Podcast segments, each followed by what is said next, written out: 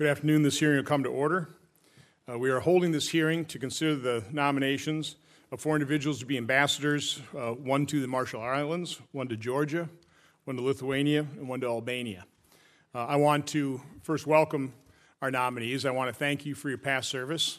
Uh, I'm, I'm, pleased to note that uh, all four of these nominees are career members of the Senior Foreign Service. Uh, in my discussion, as well as taking a look at the background, not only highly qualified uh, in their past service, but also for these uh, ambassadorships to their to which they've been nominated. So again, re- really appreciate your past service and your willingness to continue serving this nation and as as ambassadors. Uh, I do uh, welcome their families and their friends. Uh, I want to encourage you in your opening statements to uh, point them out and introduce the people that are here supporting you because. I think we both recognize th- these positions are full time positions. This, this takes a lot of effort, and there's a lot of sacrifice of you know, members of the senior foreign service. Uh, they oftentimes, you know, away long hours, even when family members are in country, but oftentimes, uh, you know, worlds away as well. So, again, we really appreciate that level of service and sacrifice. So, uh, please point out your family members. I, am just going to ask that my written opening statement be entered in the record, and then I'll turn to uh, Senator Shaheen see if she has some opening comments. Well, thank you, Mr. Chairman, and I want to echo your congratulations to all of our nominees today and thank both you and your families for your service. I, think um, these days that career officers in our Foreign Service are under um, some stress and that you feel the weight of great responsibility on your shoulders. And I want you to know how much all of I and all of my colleagues appreciate the work that you do for the United States to uphold the values of this country. And I, I'm sure that as you take on these new positions, that you will also um, continue to uphold the country's values. So I will submit my statement for the record as well and look forward to your comments and to your responses to our questions. Thank you. Thank you, Senator Shaheen. So we'll go from my right to my left. Our first nominee is Ms. Roxanne, Roxanne Cabral. Um, is, Ms. Cabral is the President's nominee to be the ambassador to the Marshall Islands. Ms. Cabral is a career member of the Senior Foreign Service and currently serves as Deputy Chief of Mission and Charge d'Affaires uh, at the U.S. Embassy in Panama. Her previous posts include Director of the Office of Policy, Planning, and Resources in the Office of the Undersecretary for Public Diplomacy and Public Affairs, Public Affairs Officer at the U.S. Consulate General, Consulate General in Guangzhou, China, and at the U.S. Embassy in Tirana, uh, Albania. She also served in the Office of South Central Europe in the Bureau of European and Eurasian Affairs. Ms. Cabral. Thank you. Mr. Chairman and members of the committee, I'm honored to appear to you, I'm honored to appear before you today as the President's nominee for U.S. Ambassador to the Republic of Marshall Islands. I am grateful to President Trump and Secretary Pompeo for their confidence in nominating me for this position, and am equally grateful to receive your consideration. With the chairman's permission, I would like to present my family. My husband, David Schroeder, and twin sons, Roman and Evan, are watching via video from Panama. But I'm thrilled that my eldest son, Quinn, my mother and father in law, Nancy and Tom Schroeder, my niece, Grace, my sister in law, Sue Charlton, and her mother, Deborah, are present here, as well as my mother, Nancy, and my sister, Lisa, who inspired me to public service. I'm grateful for their love and support. Over my 22 year career as a Foreign Service officer, I've worked in Washington and around the world to promote U.S. interests and build strong partnerships. If confirmed, I will draw on my leadership experience in regional policy, public diplomacy, and managing government institutions and programs to advance the United States' enduring strategic interests in the Indo Pacific. The Marshall Islands is a reliable partner that supports U.S. engagement in the region and our priorities globally. The Marshall Islands shares our positions on many important issues at the United, Nation, United Nations and is also one of Taiwan's remaining diplomatic partners, playing an important role in maintaining stability in cross strait relations. If confirmed, I will work to maintain our strong partnership and leverage the goodwill fostered in May of this year when President Trump met jointly with the presidents of the freely associated states. If confirmed, I will focus on three priorities. First, maintaining a strong security relationship. Second, fostering economic prosperity and stability as our countries approach a critical juncture under the Compact of Free Associations. And third, strengthening democratic institutions. Mutual security of our nations is a core feature of our special relationship. The Marshall Islands host an important military installation which provides critical testing, support for our missile systems, and also will serve as a location for our space fence. More broadly, I will work to strengthen our ongoing partnership to keep the Indo Pacific region free and open, implement UN Security Council sanctions, promote maritime security, combat illegal, unreported, and unregulated fishing, and tackle transnational crime. If confirmed, I will work with the Marshall Islands government to advance sustainable economic development. The United States is the Marshall Islands' largest donor partner, a key trading partner, and a contributor, along with Taiwan, to a jointly managed trust fund. I will advocate for the most effective use of U.S. assistance, look for ways to attract more private sector interest, and work with the Marshall Islands as they build a prosperous, healthy, and more self sustaining future. I recognize that the Marshall Islands, as a country with a maximum elevation of six feet above sea level, has profound concerns about the impact of rising sea levels. If confirmed, I will support ongoing and future efforts to enhance resilience and mitigation and to engage with the Marshall Islands on these issues. If confirmed, my third goal would be to strengthen governance, rule of law, democratic institutions, and civil society through partnerships, technical assistance, and education and exchange programs especially for future leaders and women and girls. I also recognize the already rich people to people ties that include service by Marshall Islands citizens in the U.S. Armed Forces. Shared history and common values make our friendship with the Marshall Islands one of the strongest in the world. If confirmed, I will continue our work with the Marshall Islands on issues of mutual concerns to both our country. The history of the nuclear testing program and settlement of claims arising from that program are but one facet of our unique and long standing relationship. I will seek constructive, realistic approaches that will be grounded in areas of mutual agreement while respecting the differences we may have in the evaluation of such issues. Mr. Chairman, in closing, I pledge to protect American interests, ensure fair treatment for U.S. citizens and their businesses, and to promote our values. I appreciate the opportunity to appear before you today, and am pleased to answer your questions. Thank you. Thank you, Ms. Cabral. Our next nominee is Ms. Kelly Degnan. Ms. Degnan is the President's nominee to be the Ambassador of Georgia. Ms. Degnan is a career member of the Senior Foreign Service and currently serves as the political advisor to the Commander of U.S. Naval Forces in Europe and Africa. Her previous posts include Deputy Chief of Mission of the U.S. Mission to Italy, Deputy Executive Secretary of the Department of State, and Deputy Chief of Mission of the U.S. Embassy in Pristina, Kosovo. Ms. Degnan has been awarded the Secretary of State's Expeditionary Service Award. She speaks Italian, French, Turkish, and Urdu. Urdu. I can't even pronounce it. Uh, Ms. Degnan. Thank you, Mr. Chairman, uh, Ranking Member Shaheen. I'm, I am deeply honored to appear before you today as President Trump's nominee to serve as the United States Ambassador to the Republic of Georgia. If confirmed, I pledge to work closely with this committee to advance U.S. interests and values in Georgia and to build on the productive partnership between our two countries. I'm very grateful to my family and friends for their unending support during my 26 years of government service, especially my sisters Kate and Kim and my partner Doug Morris.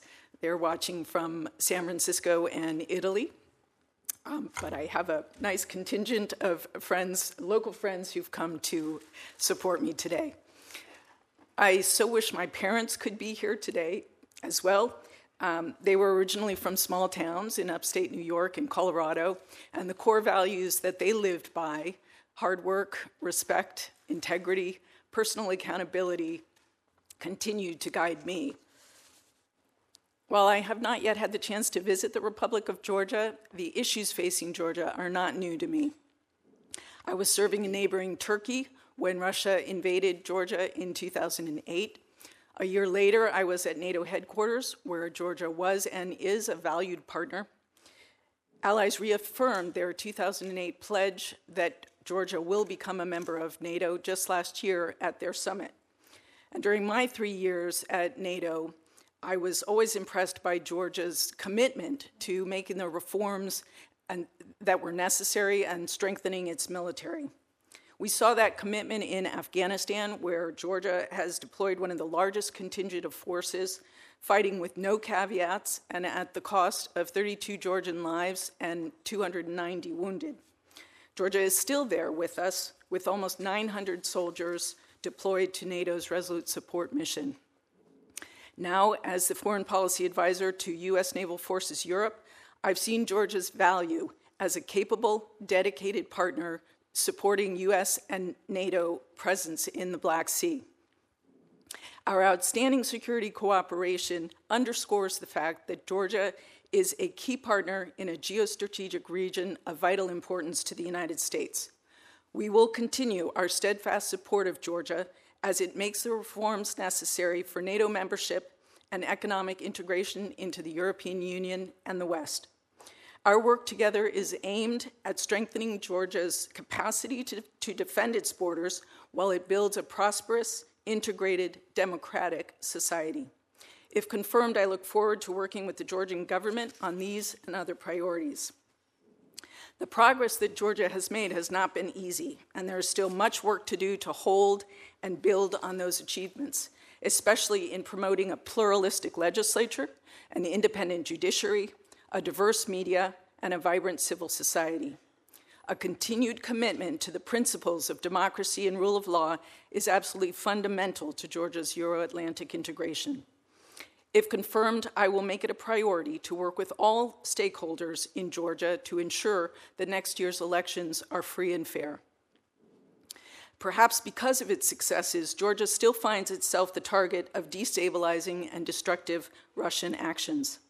The United States will continue to be a vocal advocate of Georgia's sovereignty and territorial integrity within its internationally recognized borders. We strongly condemn the ongoing occupation of Georgia's Abkhazia and South Ossetia regions by Russian forces and Russia's attempts at borderization of the administrative boundary line. The solution to this conflict, which is a result of Russian aggression, is for Russia to fulfill its obligations under the 2008 ceasefire agreement, including withdrawing its forces to pre conflict positions, allowing humanitarian access, and reversing its recognition of Abkhazia and South Ossetia. If confirmed, I commit to sustaining our efforts to help the Georgian government and people build a resilient, prosperous society that values its rich and diverse heritage and that can withstand the pressures of Russian malign activities and growing Chinese influence. Thank you again for considering my nomination. If confirmed, I will be a strong representative of our country and all that it stands for. I look forward to your questions. Thank you. Thank you, Ms. Degnan. Our next nominee is Mr. Robert Gilchrist. Mr. Gilchrist is the President's nominee to be the Ambassador to Lithuania. Mr. Gilchrist is a career member of the Senior Foreign Service and currently serves as the Director of the State Department's Operations Center. Previously, he served as Deputy Chief of Mission of the U.S. Embassies in Sweden and Estonia, Director of Nordic and Baltic Affairs in the Bureau of European and Eurasian Affairs, and Chief of the Political Section of the U.S. Embassy in Romania. He speaks Spanish, French, Estonian, and Romanian. Mr. Gilchrist. Mr. Chairman, um, ranking member, distinguished members of the committee, it is a privilege to appear um, before you today as the pres- President's nominee to serve as the United States Ambassador to the Republic of Lithuania. I am grateful to President Trump and Secretary of State Pompeo for the confidence they have placed in me. If confirmed, I look forward to working with the committee, your staffs, and your congressional colleagues to build on the strong and vibrant relationship between the United States and Lithuania. Mr. Chairman, with your permission, I would like to acknowledge some of my family members who are here today. I'm deep, deeply grateful to my two big brothers here, um, David and Donald, for the continued support and consistently honored, uh, honest opinions, as you can get from brothers. Um, they are here with my sister in law, Lynn, niece Amelia, and nephews Duncan and Liam. My parents are no longer with us, but I'd like to think that somewhere they are watching, um, as none were prouder of my Foreign Service career. They gave me a sense of adventure and curiosity about the world that I've carried with me everywhere I've gone. For 29 years, I have cherished the privilege of serving my country as a career diplomat in Europe, the Middle East, and South America. I served in Romania as that country acceded to NATO and the EU. I served in Iraq during one of its most violent periods as we worked to lay the foundation of eventual, of eventual stability.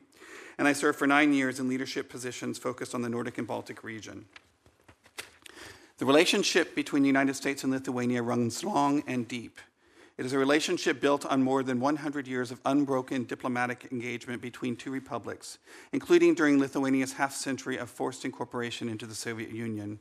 It is a relationship nurtured by the transatlantic ties of the many American citizens of, of Lithuanian ancestry, and it is, it is strengthened through the partnership of the United States with Lithuania in, in addressing today's threats to freedom and security worldwide. Since Lithuania proclaimed, proclaimed the, rest, uh, the restoration of its independence in 1990, it has energetically embraced democracy and free market principles. It joined NATO and the EU in 2004, and with the United States, it has partnered with us in numerous fora in support of democracy and human rights. Lithuania has also been a, a particularly staunch supporter of the Euro Atlantic integration of Ukraine, Georgia, and Moldova, providing generous assistance. Since the Russian invasion of Ukraine in 2014, the Lithuanian government has worked with us to maintain strong sanctions and press for full implementation of the Minsk agreements. Increased Russian aggression over the past decade has elevated security concerns along NATO's eastern flank. A proponent of burden sharing, Lithuania has met the NATO target of dedicating 2% of GDP to defense spending since 2018. The funds, supplemented by U.S. military assistance, are used to modernize Lithuania's armed forces and training facilities while enhancing NATO interoperability. Next summer, Defender 2020, a joint multinational U.S. Army led exercise, will test the effectiveness of this investment. The United States also works with the Lithuanian government to counter Russian sponsored disinformation campaigns and cyber hacking. Beyond Europe, Lithuania is a committed ally as well. It is a partner in the global coalition to defeat ISIS and actively contributes to counterterrorism operations.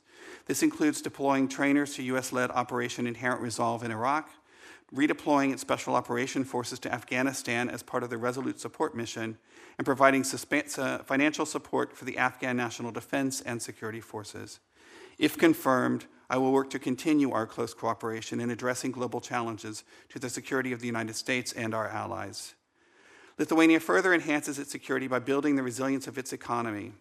After a 17% drop in GDP in 2009, Lithuania's economy rebounded to become one of the most vibrant in the EU.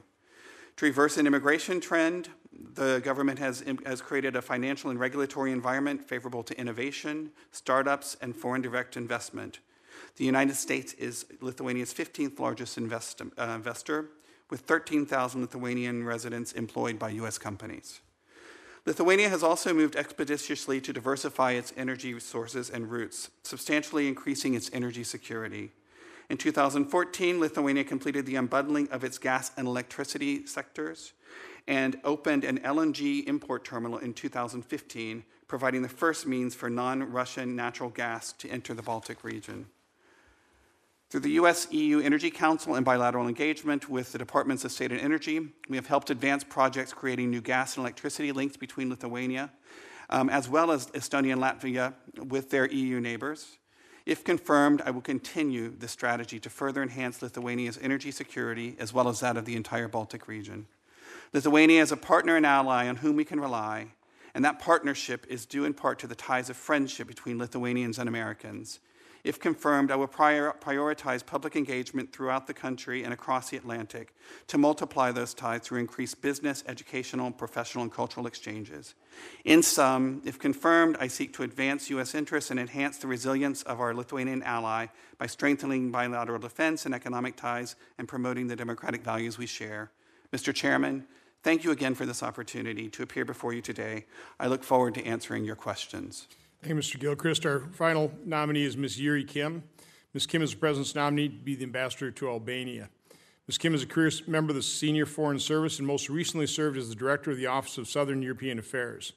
Her previous posts include Director of the State Department Center for the Study of Diplomacy, Chief of Staff to the Deputy Secretary of State, and Director of the Office of European Security and Political Military Affairs. She speaks Korean, Mandarin, Japanese, and Turkish. Ms. Kim. Thank you, Mr. Chairman, Ranking Member Shaheen, and distinguished members of the committee. It is a distinct honor for me to appear today as President Trump's nominee to be our next ambassador to the Republic of Albania. I'm grateful to the President and to Secretary Pompeo for the confidence they have placed in me.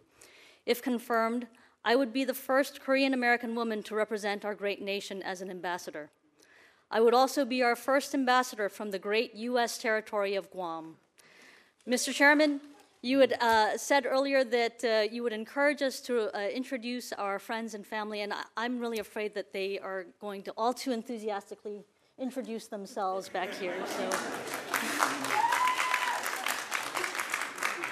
I'm particularly pleased to have with me uh, two of my three brothers, um, my, my four siblings, um, Youngse and Air Force Lieutenant Minu Kim. One is fostering innovation and entrepreneurship in Silicon Valley, and the other proudly keeps our nation safe as a munitions officer at Minot Air Base. My parents and other family members are also no doubt watching from Guam and wherever else they might be, and I thank them for their support. For more than two decades, I have had the privilege of serving our country as a Foreign Service officer. From Beijing to Baghdad and points in between, I have sought to ensure that the United States remains strong, safe, and secure, that our people and our businesses thrive, and that we continue to shape the rules and lead the institutions that have undergirded America's peace and prosperity over the last century. If confirmed, I look forward to continuing those efforts by further strengthening our already robust and productive relationship with Albania. Few friends have embraced America more warmly. Poll after poll shows Albanian support for the United States remains among the highest in the world. Few allies have been more loyal. Albanian troops have been at our side in Afghanistan, Kosovo, Bosnia, and NATO's eastern flank. Few partners are more ready and willing to do more with the United States. We have a strong and loyal friend in Albania, and it is imperative that we hold friends like Albania close to us, especially in the face of strategic challenges to our shared interests, values, and institutions. If confirmed, I would advance three priorities. First, I would encourage Albania to maintain its steady course to reach the 2% Wales Defense Investment Pledge by 2024 so that Albania is an even stronger and more capable ally. Since Albania joined NATO in 2009, Albanian soldiers have fought side by side with American troops. In Afghanistan, the Albanians have been with us advising and training Afghan forces. Albania has also been a reliable partner in the global coalition to defeat ISIS. Albania's actions demonstrate that it, is, that it not only appreciates the benefits of NATO membership, but that it embraces the responsibilities of NATO membership. Second, I would continue to promote Albania's development uh, as a democratic nation. In the immediate term, I would press Albania's leaders to resolve the current political impasse in a way that reinforces Albania's EU accession bid and best positions it to succeed during its term as OSCE chair in office in 2020. Albania's EU aspirations and the uh, reforms that they entail will lead to more prosperity and stability for the country and for the region. It will also make Albania a stronger and more capable ally of the United States. More fundamentally, I would reinforce U.S. diplomatic and foreign assistance support for strengthening the rule of law, combating corruption, and combating organized crime. The United States should continue to encourage Albania to fully implement judicial reforms, continue the vetting of judges and prosecutors, and establish an independent special structure against corruption and a national bureau of investigation. I would also redouble U.S. engagement and technical assistance in the investigation, prosecution, and punishment of corruption and transnational organized crime. Third, if I were confirmed, I would work to promote U.S. exports and U.S. investment in Albania so as to provide opportunities for both U.S. and Albanian citizens and to generate jobs in both countries. U.S. investment requires a welcoming business environment and a level playing field for our companies and investors. In this respect, I would underscore that confidence in the rule of law and transparency are essential. As we pursue our priorities, I would do my utmost to manage and safeguard our resources abroad, especially our most important resource, the dedicated employees of our embassy. Their hard work and dedication are essential to achieving the goals of the United States and the American people. We owe it to ourselves to take care of our people, to make sure that they're safe, uh, and to provide the support and the resources they need to succeed on behalf of our nation. If confirmed, I look forward to advancing the interests of the United States by working together with Congress and this committee to continue strengthening our strong bonds with the government and people of Albania. Thank you for considering my nomination, and I look forward to taking your questions. Thank you, Ms. Kim. I really appreciate the attendance of my colleagues here, and out of respect for their time, I'll defer to Senator Shaheen. Thank you, Mr. Chairman. I'd like to begin with you, Ms. Kim. um, no, I'm sorry, Mr. Gilchrist. As last week, when we withdrew our troops from Syria, we deployed a battalion to Lithuania for an unprecedented six month rotation. Clearly, a move intended to deter Russian aggression in the Baltics and Lithuania. So, can you, as you assess the challenge, challenges facing Lithuania, do you see Russia as a threat, and what kinds of actions do you see Russia engaging in in Lithuania that um, would be of concern to the country? Um, thank you for the question, Senator. Um, no, indeed, I think um, Lithuania is certainly a valuable ally and one of our staunchest allies uh, along the eastern frontier of the alliance. There, Lithuania, I think, over the past decade, has seen a number of, of challenges from Russia as, as, as the, this, the, the, Russian um, government has increased military spending and as they've increased their attention towards, um, towards the Baltic states. I think one of the biggest challenges has been Russian disinformation. Um, the Lithuanians have been at the forefront in terms of countering that um, disinformation, including through public private partnerships, um, but also working closely with us. Um, the, we're, we're, happy that the Lithuanians have increased their defense budget. Um, they've increased it to 2% with a commitment to actually increase it to 2.5% by 2030. And certainly we're working closely with them to ensure that that additional funding is spent wisely in terms of increasing interoperability and in, in, in terms of increasing their preparedness. Uh, they, they, uh, they are certainly happy um, to have American troops on the ground in such substantial numbers. Um, we've supported the presence of the NATO enhanced presence um, led by the Germans um, for the past few years, um, which has been a thousand, roughly a thousand NATO troops um, in a very forward manner in Lithuania. we've also staunchly supported NATO air, air, policing, which has gone on for several years and participated in that actively. Um, the Lithuanians continue to see greater engagement. I think um, the, the, the, the, larger our footprint is in the Baltic region, I think the happier the, the, the Baltic um, countries are themselves. And certainly, if confirmed, um, I would work to strengthen that relationship in every way I possibly can. So it's been several years since I was in the Baltics, but one of the concerns that I heard when I was there was the disinformation campaigns that you referenced. So, what kinds of engagement can we participate in with Lithuania to address that disinformation? Um, well, we've the embassy has already engaged, I think, in, in training of journalists and um, and in and in, in working ways to to support the traditional media um, that's already in Lithuania. Um, we've worked with the Lithuanian government on um, and, and, with Lithuanian security services on programs that allow them very early on to detect Russian misinformation. And I think if you look um, through, through some of the recent press, you'll see how the Lithuanians, really in a masterful way, have gotten out ahead of an issue before it became an, an issue um, domestically. Um, and so they, they are indeed at the forefront in many ways. I think there's some things that we could possibly learn from them as well. Do you have any? Do you want to be more definitive about what you think we could learn from them? Um, well, I've, I've seen they, they have this this um, this very active public-private partnership. I think across the Baltic region, where private citizens are actively looking at what's um, what's showing up in the media, and then working with the government on that. And I think it's something that's um, um, that's interesting, but also it's been very productive in Lithuania. Well, certainly, I would agree that there we need to take a look at disinformation here in the United States as well. Um, let me now go to Ms. Kim. Albania and Kosovo have had an ongoing dispute, as I know you're aware, and there has been some concern that ethnic Albanian Albin Kurti, who's poised to become Kosovo's next prime minister, has advocated for Kosovo's strong integration with Albania. So the Serbian government believes this view to be provocative and not helpful to Serbian Kosovo normalization. Is there a role for you as ambassador to work with the governments of all three of those countries to help um, reduce tensions and to try and encourage um, normalization of relations?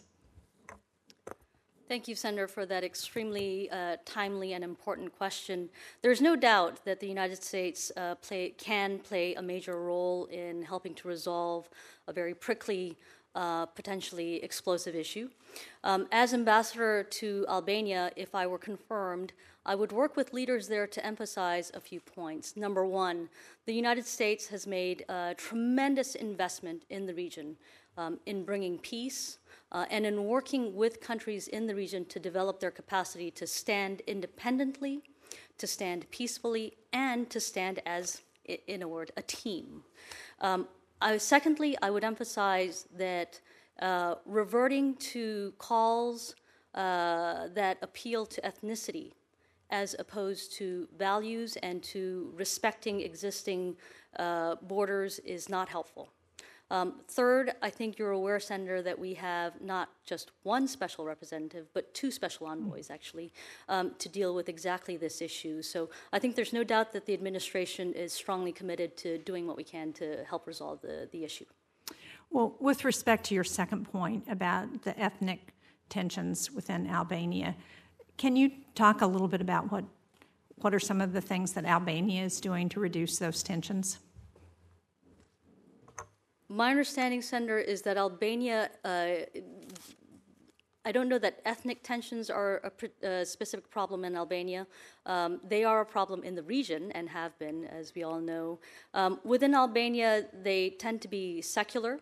Um, and I think that we would want to encourage them to look towards building institutions that cut across uh, identity politics.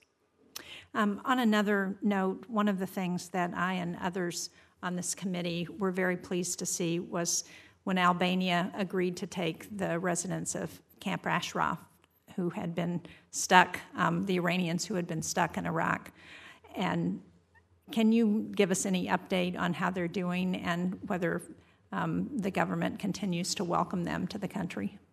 We've been working closely with the Albanian government for the last few years. Uh, we have close to 3,000 MEK residents living just outside the capital. Um, we continue to work closely with the Albanians to ensure that, uh, number one, that they're safe. Number two, that they have the means to integrate into Albania and uh, to become productive citizens for the duration that they're there. Thank you very much. Thank you, Mr. Chairman. Senator Young. Thank you, Mr. Chairman. Um, I, before we get started, I have a number, uh, just seven questions that my hope is all of you can um, go ahead and answer at the same time. They should be very easy. Have you adhered to applicable laws and governing conflicts of interest? Yes. Yes? Yes. Yes. Okay, and, and, we can all answer at the same time to number two. Have you assumed any duties or any actions that would appear to presume the outcome of this confirmation process? No. No. No. Right, No. Thank you. Exercising this committee's legislative and oversight responsibility makes it important we receive testimony, briefings, reports, and recordings, records, and other information the executive, uh, from the executive branch on a timely basis. Do you agree, if confirmed, to appear and testify before this committee when requested by the chairman and ranking member? Yes. Yes, I do. Yes. Yes. So much of this is about the prerogatives of the committee, which I think is very important. Um, do you agree to provide documents and electronic communications in a timely manner when requested by this committee, its subcommittees, or other appropriate committees of Congress and to the requester? Yes. Yes. Yes. Yes. All right, thank you. Will you ensure that you and your staff comply with deadlines established by this committee for the production of reports, records, and other documents, including responding timely to hearing questions for the record? Yes. Yes. Yes. Yes. Will you cooperate in providing witnesses and briefers in response to congressional requests? Yes. Yes. Yes. Yes. And finally, will those briefers be protected from reprisal from their briefings? Yes. Yes. The word was reprisal. Yes. All right. Yes. All right. Well, thank you. And, and congratulations to all of you for your nomination, and uh, I, w- I would expect confirmation uh, here today. I have a, a question for uh, Ms. Cabral. Um, we, we certainly appreciate the hospital, hospitality of the Marshall Islands to be a strong ally in the region and a host of our military. Um, the history of our missile testing done in that area was essential to the military might that we still exhibit today. How do the Marshall Island leaders and citizens feel about our ongoing military presence there? Thank you for the question, Senator. Um, as you mentioned, we have a long-standing and historic relationship with the Marshall Islands. We share the same values. We share the same common objectives to main, su- maintain support for a free and open Indo-Pacific with freedom of navigation. And so, as I understand it, we still have that strong support of the Marshall Islands in this respect. Thank you. That's good to know. So, following some news of the neighboring Solomon Islands and Kiribati ending their diplomatic relations with Taiwan, complying with the Chinese influence in the area, the Marshall Islands went the other direction and adopted a resolution to show its profound appreciation to the people and government of Taiwan. The Marshall Islands president said, We've all seen China's attempts to expand its territory and footprint, and this should be of great concern to democratic countries. I find this welcome news.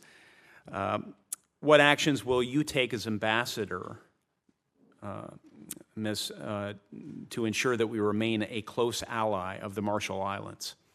Thank you for that question. Um, it was good news to, to see that affirmation from the Parliament, and the President of the Marshall Islands was just in Taiwan last week to sign some bilateral cooperation agreements in the areas of economic and, and education exchange.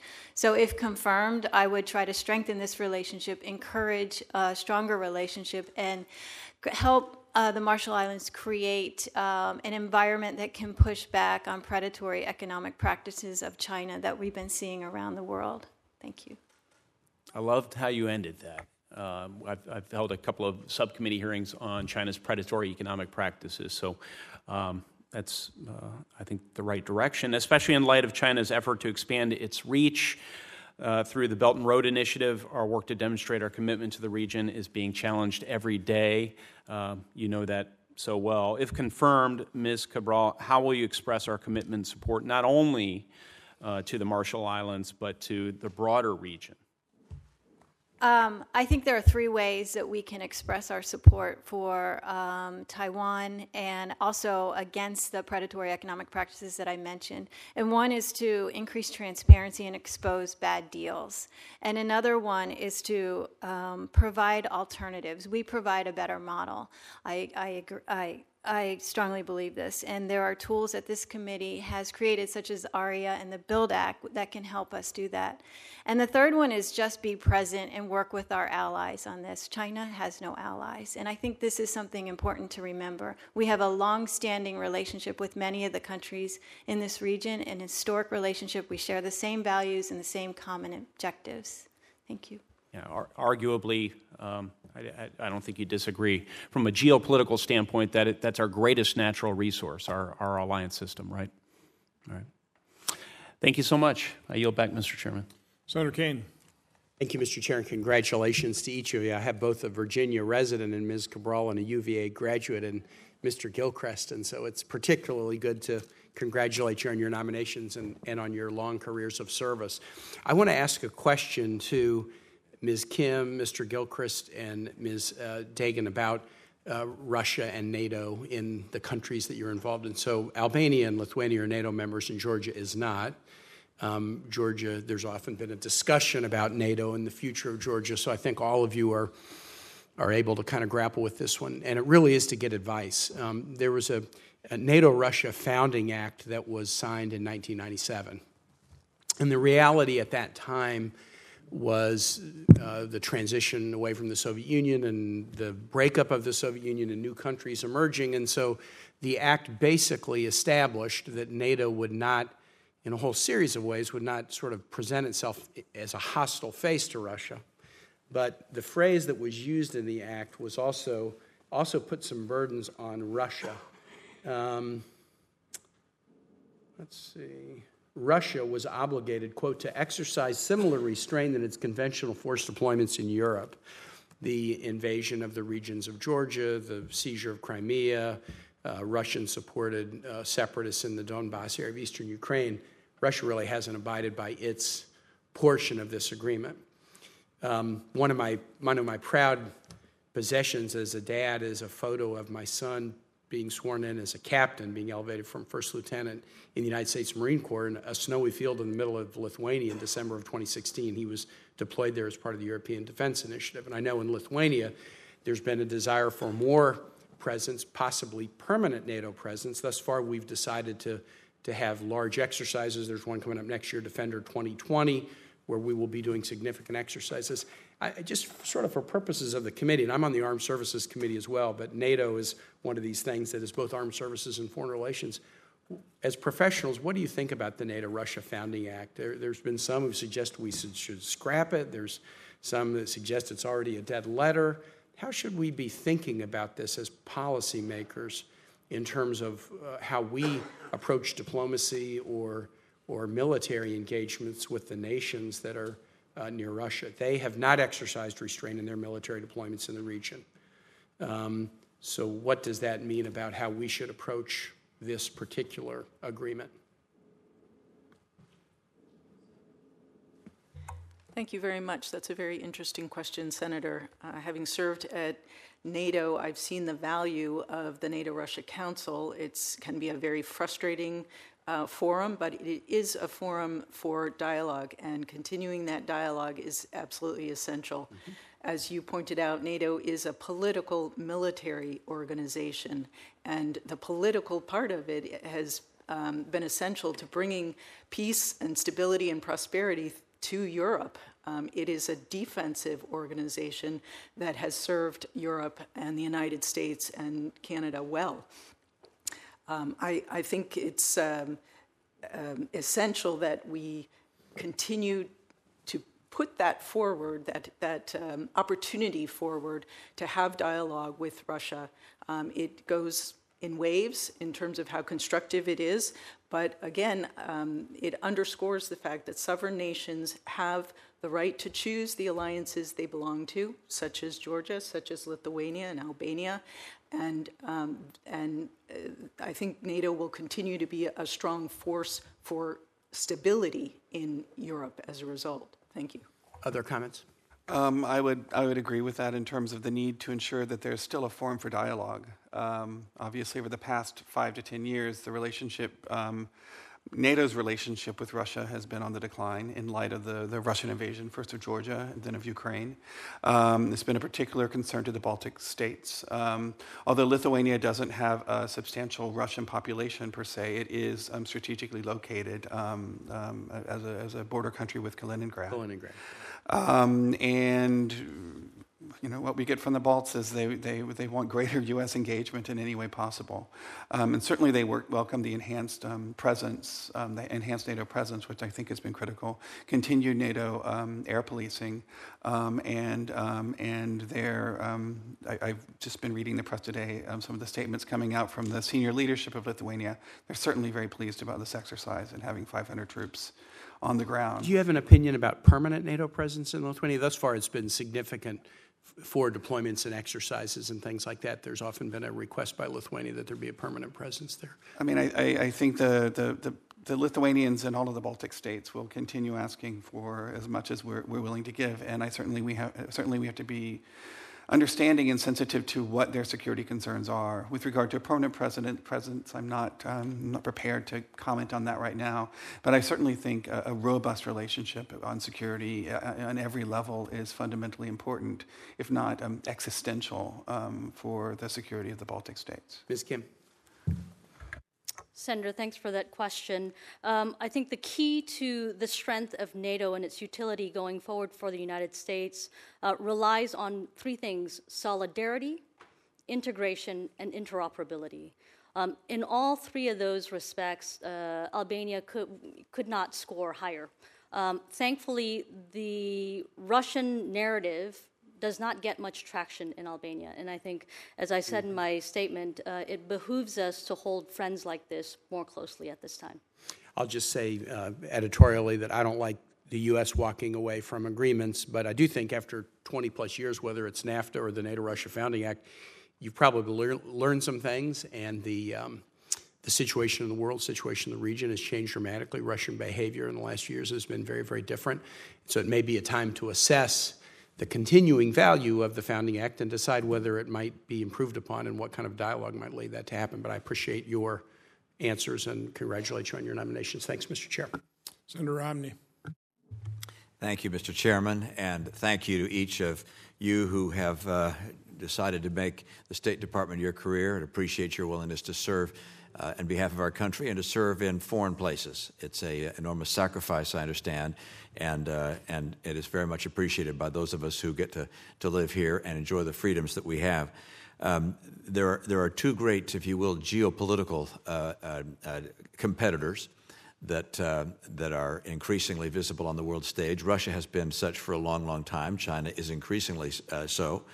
And, uh, and in the case of Russia, my perception is that, that they have a real problem a shrinking population, um, a, a, weak industrial base. Yes, they have enormous uh, natural resources, uh, uh, energy resources in particular, but they've got some real problems with smaller population and certainly a small population relative to us and relative to their other neighbor, uh, China. So I would anticipate them continuing to have um, uh, their eyes set on their neighbors as a way to grab population uh, and to grab industrial base and to try and strengthen their hand. And, and therefore, I do believe that our, uh, our posture in Georgia, in Lithuania, to a degree in Albania, uh, that those are areas where, where it, is important for us to uh, evidence our commitment to, uh, to these nations and to the principles of sovereignty that, that have been violated by Russia in Georgia in the past and also in Ukraine. Uh, uh, from the standpoint of the three of you that are in, in nations that are confronting that concern, um, are there things that we should be doing that we're not doing? Uh, are there things we should be emphasizing more to make it very clear that we have a, a full and complete commitment uh, to, uh, uh to preventing the, um, the invasion of, of, other, of other sovereign nations by, by Russia? Thank you, Senator. Uh, that is a very uh, timely question for, for Georgia. I think we have demonstrated, um, all the friends of Georgia, especially the United States, the importance of continued vocal um, uh, advocacy of Georgia's territorial integrity and its sovereignty, and our strong commitment to support Georgia um, as it makes the kinds of reforms that are necessary to strengthen its institutions, to follow on the path that it has chosen, that Georgia has chosen to integrate into the European Union and the West. Um, this is where we can really be a true friend to Georgia. Uh, I think the assistance that we've been providing to Georgia, especially in terms of building Georgia's capacity, its resilience, its self reliance, its ability to defend its own borders, uh, is absolutely essential. And we're not the only ones. We have well coordinated um, uh, assistance provided with the European Union and others who want to see Georgia succeed. Uh, and they have made, uh, Georgia has made tremendous progress in the last 20 years. Um, there's more work to be done, as I mentioned in my statement, but I, I think the, the progress they've made demonstrates their commitment to integrating into the West. It's the choice they've made. Thank you. Thank you. Um, yes, uh, thank you, Senator, for your question. I think that any time a United States senator makes reference to the inviolability of Article 5, it's, some, it's, a, it's a message that resonates um, certainly throughout the Baltic states, um, but throughout NATO. Um, since before Lithuania's membership in NATO, the United States played a central role in helping Lithuania rebuild its military forces, and we've developed an incredibly strong relationship with them, um, sharing information at multiple levels. Um, and the Lithuanians have, in turn, fought with us side by side in Iraq, in Afghanistan, and in the war against terrorism. I. Th- I think there's always more that we can do. Um, and I know that they're always seeking more. Um, but I will say that the, the presence right now, the 500 troops with Abrams tanks on the ground, has been welcomed um, tremendously um, by Lithuania and I know by its Baltic neighbors as well. Thank you. I'll just get a note before we leave Lithuania that, that uh, I was uh, born and raised in Michigan, and there's a very substantial Lithuanian American community in Michigan. My father was a governor and a politician there, and, and we spent a number of occasions uh, in the Lithuanian community enjoying uh, extraordinary uh, uh, food and culture. So I'm sure you will enjoy your experience there, and please give my best to my Lithuanian friends. I, I will. Thank you. Uh, any comment from Albania that, that uh... Sir, I think uh, in Albania, what we want to do is two things. One, help the Albanians strengthen their institutions uh, so that they are more resilient against uh, attempts by Russia, uh, as well as, more importantly, I think in Albania's case, China.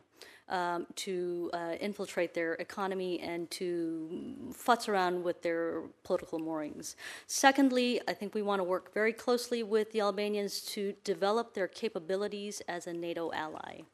Um, there's something to be uh, said about uh, uh, strength uh, and solidarity in these times, and uh, that is what I would focus on if confirmed. Thank you. I, I, I would turn for a moment uh, to our friends in the Marshall Islands, extraordinary friends over such a long period of time, which have housed our military, and we share many values with the people of the Marshall Islands. I, I salute them for their recognition of an important relationship with Taiwan and, and hope that other uh, nations in the Pacific will, will recognize the importance of, uh, of transport, of open oceans, uh, and, uh, and maintaining the sovereignty of respective states. Um, the, uh, the commitment which, which, Marshall Islands has made is, is a model. Uh, to what do you attribute this kind of commitment that they have made in a way where other nations in the region have, have shrunk from that kind of support? I think that's an interesting question, and I our, the Compact of Free Association, I think a large part of our relationship, which is built on a mutually beneficial relationship, has a lot to do with that. Um, it's we have a very strong partnership with the Marshall Islands. We are there, and we are will continue to be there, and I think that has a lot to do with it. Yeah, thank you, Mr. Chairman. Thanks, Senator Romney. You know, I think three of you mentioned the uh, commitment and the contribution that uh, our allies have made to NATO operations. Uh, Ms. Degnan, I think you mentioned 32 killed from Georgia. I, I, don't know the exact numbers from the other nations. I know in total it's been about 1,000 uh, since uh, NATO invoked Article 5 in support of America after 9 11. So it's something I don't think we talk enough about. Um, it's something that we need to, and we need to acknowledge that. Uh, a lot of conversation about the disinformation, the persistent uh, nature of it coming out of Russia. Uh, I thought it was interesting, and I'm glad to hear, Ms. Kim, that in Albania they're just not buying it. Uh, they don't have much to sell. So as a result, and we've held hearings of this as well, is Russia's primary goal in their disinformation campaign is just simply to try and convince people you can't believe anything. And so we did have a couple weeks ago in a, a an interesting hearing, but we had uh, the nominee for the uh, Broadcast Board of Governors. And I was not able to stay because the hearing dragged on a little bit too long. Uh, but one of, one of the questions I want to talk to him about, I, we submitted this for the record, was our ability, I think uh, Senator Shaheen's aware of this as well, we have an ability to circumvent the firewalls to provide internet access to Russia, to China. Uh, the Broadcast Board of Governors is not using the resources uh, that we've allocated to actually accomplish that goal. One way I think we can get them to convince them to do that, they'll, they'll focus on programming. And I, I, don't think we'll ever keep up with Russia today and you know the, the pervasive uh, disinformation campaign in Russia, but just opening up, uh, circumventing those firewalls, I think would be incredibly important. I think the more ambassadors that that message comes from, I think the, the more pressure will be on the broadcast board of governors. So I'd just like to ask all, all of you, because we're, we're, talking about both into Russia and to China. You know, Russia obviously is, you know, fomenting this proactively. China is just obviously just closing things up and, and preventing freedom as a result. So can you just comment on uh, your commitment to trying to get the Board of Governors to, to pay more attention to that issue? We'll start with you, Ms. Kim. Senator, I think what you say makes an awful lot of sense, and uh, if I have the opportunity, I would certainly um, explore that. Mr. Gilchrist? Um, I agree as well, um, Senator, and I imagine that um, my Lithuanian counterparts um, um, would agree with that as well. Ms. Degnan? Uh, thank you. Yes, I, uh, if I'm confirmed, I would certainly be happy to work with the committee on that, and uh, I agree with you. It's, it, it, it's worth exploring. Thank you. Ms. Cabral? I also concur. Um, the world has changed in many dramatic ways in the last five, ten years, and especially the way we communicate. And it's important that we keep up with the types of communications that work today. Thank you. Uh, Ms. Cabral, real quick, uh, is either in your testimony or in the briefing uh, on the Marshall Islands, is the whole issue of our, our nuclear testing there and the issue of waste and the protection of it. Uh, I did not realize it's only six feet is maximum elevation there. Uh, that in itself could potentially threaten that nuclear waste. What do you know about that issue, and what do we need to do to protect that, Bo- both from you know, natural disaster, but also just from you know malign intervention? This is a complicated question, and I'm just getting briefed on the ramifications of this. I know we just committed uh, almost $2 million to do uh, some additional monitoring and testing uh, of some of the, the, the sites there, but it's something I would really like to dig in deeper if I'm confirmed. Ms. Kim, you- particularly mentioned organized crime. Uh, Organized crime is not the same region to region, country to country. So can you just kind of describe the type of organized crime you're, you're really referring to in Albania? What- What's either particularly unique about that or, or not unique?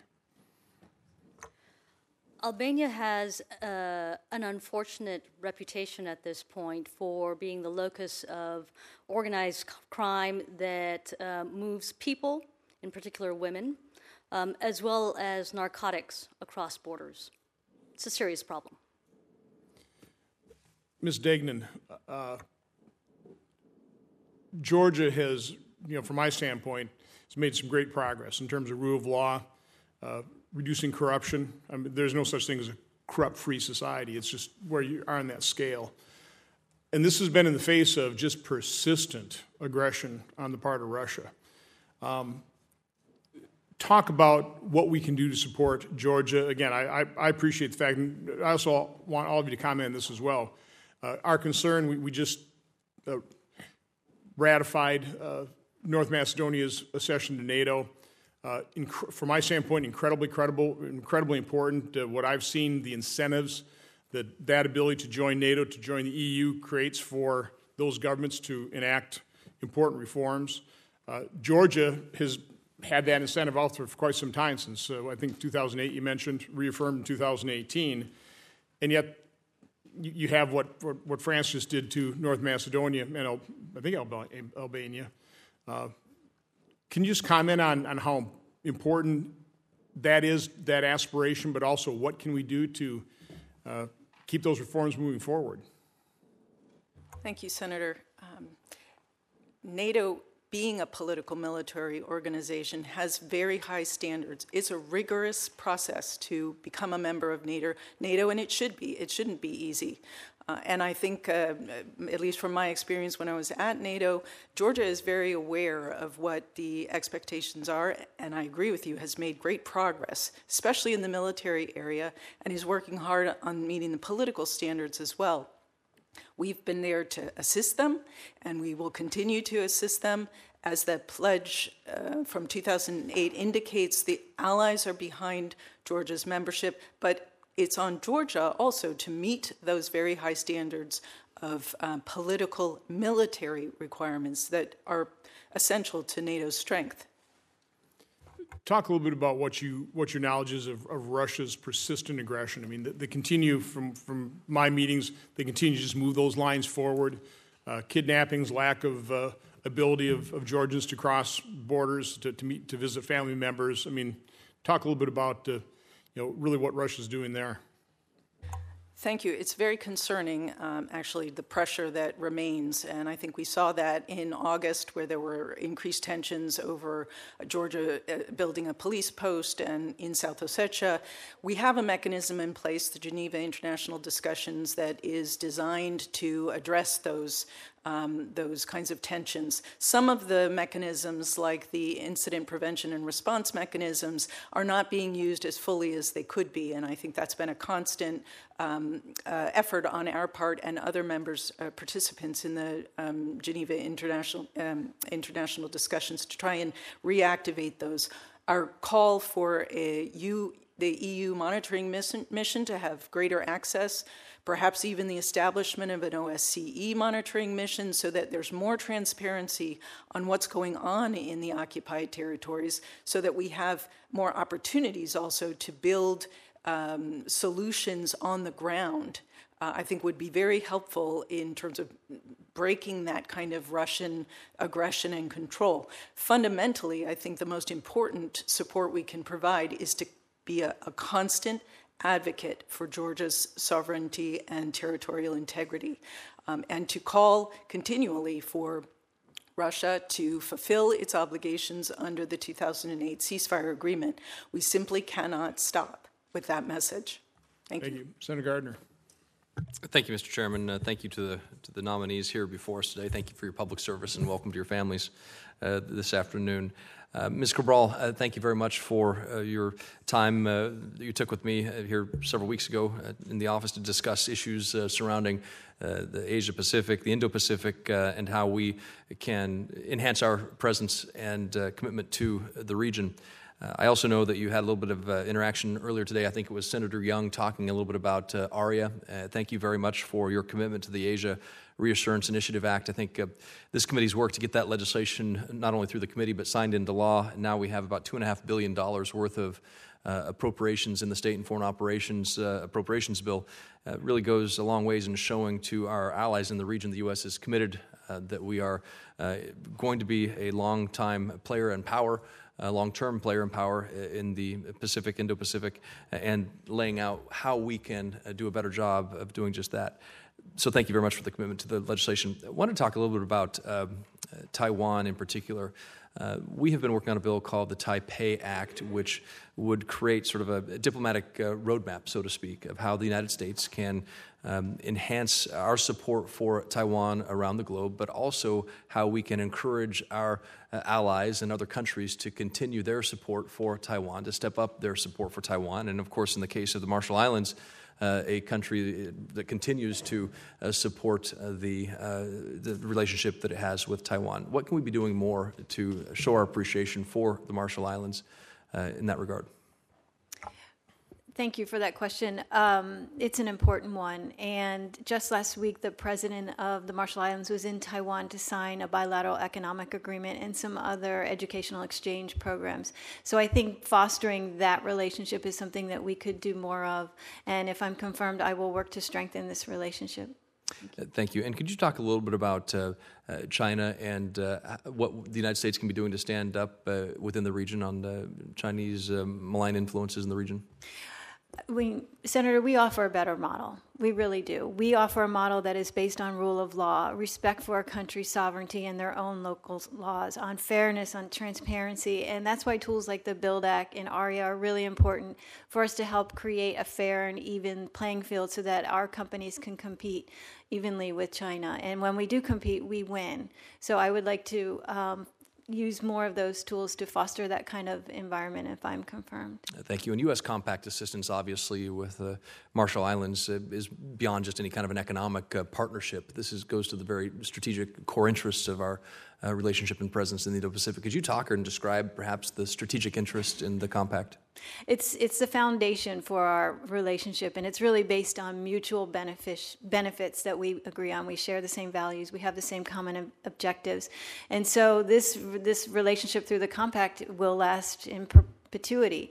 Um, right now, there are certain provisions in the compact related to economic assistance that are under review. So I look forward to seeing what kind of outcomes they.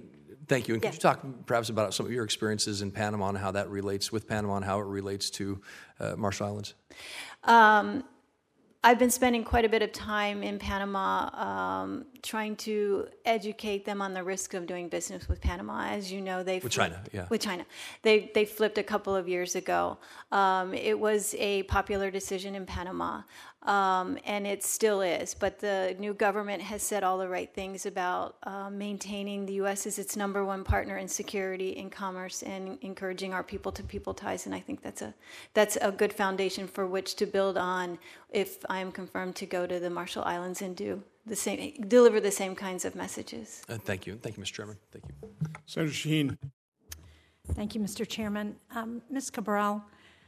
Some women's organizations estimate that more than half of all women in the Marshall Islands experience domestic violence. Um, various studies have suggested that sexual violence of all kinds is common but frequently unreported. And I know there's a new woman president, the first woman president. Is there any effort that she's announced to address gender based violence and the rights of women in the country? Thank you, Senator. That's a really important topic, and the role of women in, um, you know, increased role of women in societies has shown that societies are more secure and more prosperous. Um, I am not familiar with anything that she has introduced, but I would like to get back to you on that. I know she's been a champion of, of women's rights in, in her presidency. And are there things that you think, as ambassador, you could do to try and encourage some action to address this problem? Um, I do. I think if you look at our trafficking in persons report, for example, um, the Marshall Islands need to improve on investigations, prosecutions, and convictions in that area. So if I'm confirmed, I would try to enhance our law, enforce, law enforcement cooperation in this area. That'd be great. Thank you. I hope you will get back to us with the other uh, question because I think that's something we should share with the committee. Um, Ms. Degnan, you and um, Senator Johnson were talking about NATO and Georgia's contributions to NATO, despite the fact that it's not a member. Um, they became an aspirant country in 2011, um, and yet they've not become a NATO member yet. They also signed an association agreement with the EU in 2014, um, but it's still not on the Brussels list of candidates or potential candidates for joining the EU in the future. So, one of the, it seems to me that one of the challenges that we have is how do we keep Georgia on a path of reform, continuing to look to the West as where they would like to be when their aspirations have not yet been achieved with respect to NATO or the EU. So, can you talk a little bit about what how you think the Georgians view the failure to um, have been admitted to NATO at this point, recognizing that they've made a lot of reforms. As I'm sure you're aware, there are discussions among, um, there are rumors that suggest that Georgia will not be admitted to NATO because of the impact that that would have on Russia. So, can you talk a little bit about what, what we should be thinking about in terms of continuing to encourage Georgia to look to the West and to continue their positive contributions to NATO and their aspirations to the EU? Thank you, Senator. Um, as you say, Georgia has made a great deal of progress. And my impression when I was at NATO um, was that Georgia understands how much work is involved in becoming a member of that organization. The same with the European Union. These are designed, these were created to help countries come uh, a long way, and Georgia has from a uh, a Soviet state to, to the democratic state that it is today, it's remarkable. Uh, but I think there's real recognition that there's still work to be done to have an independent, legis- uh, independent judiciary, a pluralistic legislature, a, a, a diverse media, space for a civil society to really operate and be that play that role that is so important in a democracy. So the the path, um, I think the the confidence of Georgia is uh, evident in the high percentages that, that still favor joining NATO. I think it's about 70%, and joining the European Union, which is close to 75% of the Georgian public, still have chosen that path, despite how hard it is, despite how long it takes. So, what we can do is, again, to provide the kinds of assistance to help them make the reforms they need to, uh, as we have, um, and to continue to be a close partner and a strong supporter of their sovereignty. I think our military cooperation alone has been just a perfect example of what we can do together with the shared values we have and the same objectives to have stability in that region. Thank you. And so, do you think there's concern because of the continued frozen conflict there with um, Abkhazia and Ossetia that, um, and Russia's interest in those two uh, territories that um, that will prevent them from actually being able to join NATO in the near future? I'm sure that is Russia's hope and um, objective.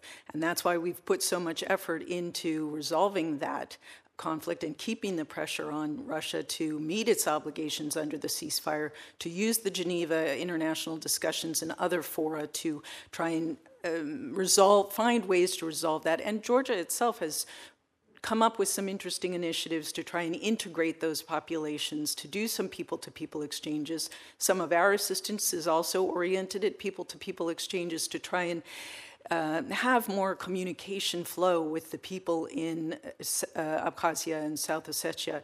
Um, it's it's going to take some time. This is um, this is a very complex game that's being played there. Um, but I think those two tracks of trying to resolve the situation on the ground and trying to keep Georgia moving forward to its integration into the European Union in the, in the West is, is essential. Thank you. Um, Ms. Kim, I want to go back to Albania. Everybody, you pointed out about Albania's contributions to NATO, about their contribution to the global coalition to counter ISIS, and that has been very important. As I'm sure you're aware, there are reports that show that about 120 Albanians have served as foreign fighters with ISIS, and they have been detained in Syria and Iraq.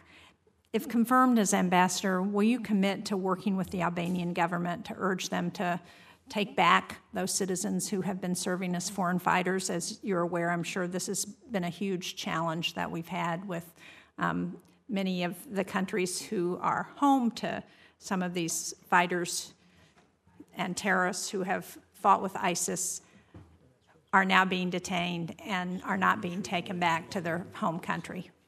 Yes, Senator. Uh, the disposition of these foreign terrorist fighters who are in detention is a major issue for the administration. And certainly, if I were confirmed to be ambassador to Albania, I would work very closely with uh, the Albanian government to resolve their share uh, of that issue. Thank you. We have uh, in the defense bill, if it gets through, there is a position of a coordinator to help with detainees. So hopefully that will get done and that person can help focus on this issue because, as we know, with our withdrawal from Syria and the unsteady situation there, we have a real challenge with those people who have been in detention. Thank you. Thank you, Mr. Chairman. Thank you, Senator Shaheen. So, again, we'll note that uh, Chairman Risch came to demonstrate his support for these nominations, I'm assuming. Uh, Correctly assumed. But uh, I just want to thank the, the, nominees again for your, your past service, uh, for your testimony, for your willingness to serve in the future. I want to thank your families for their support for this uh, career path you've all chosen. Again, it's, uh, it's quite the commitment, and we truly do appreciate it. Uh, so, with that, the hearing record will remain open for statements or questions until the close of business on Thursday, October 31st. This hearing is adjourned.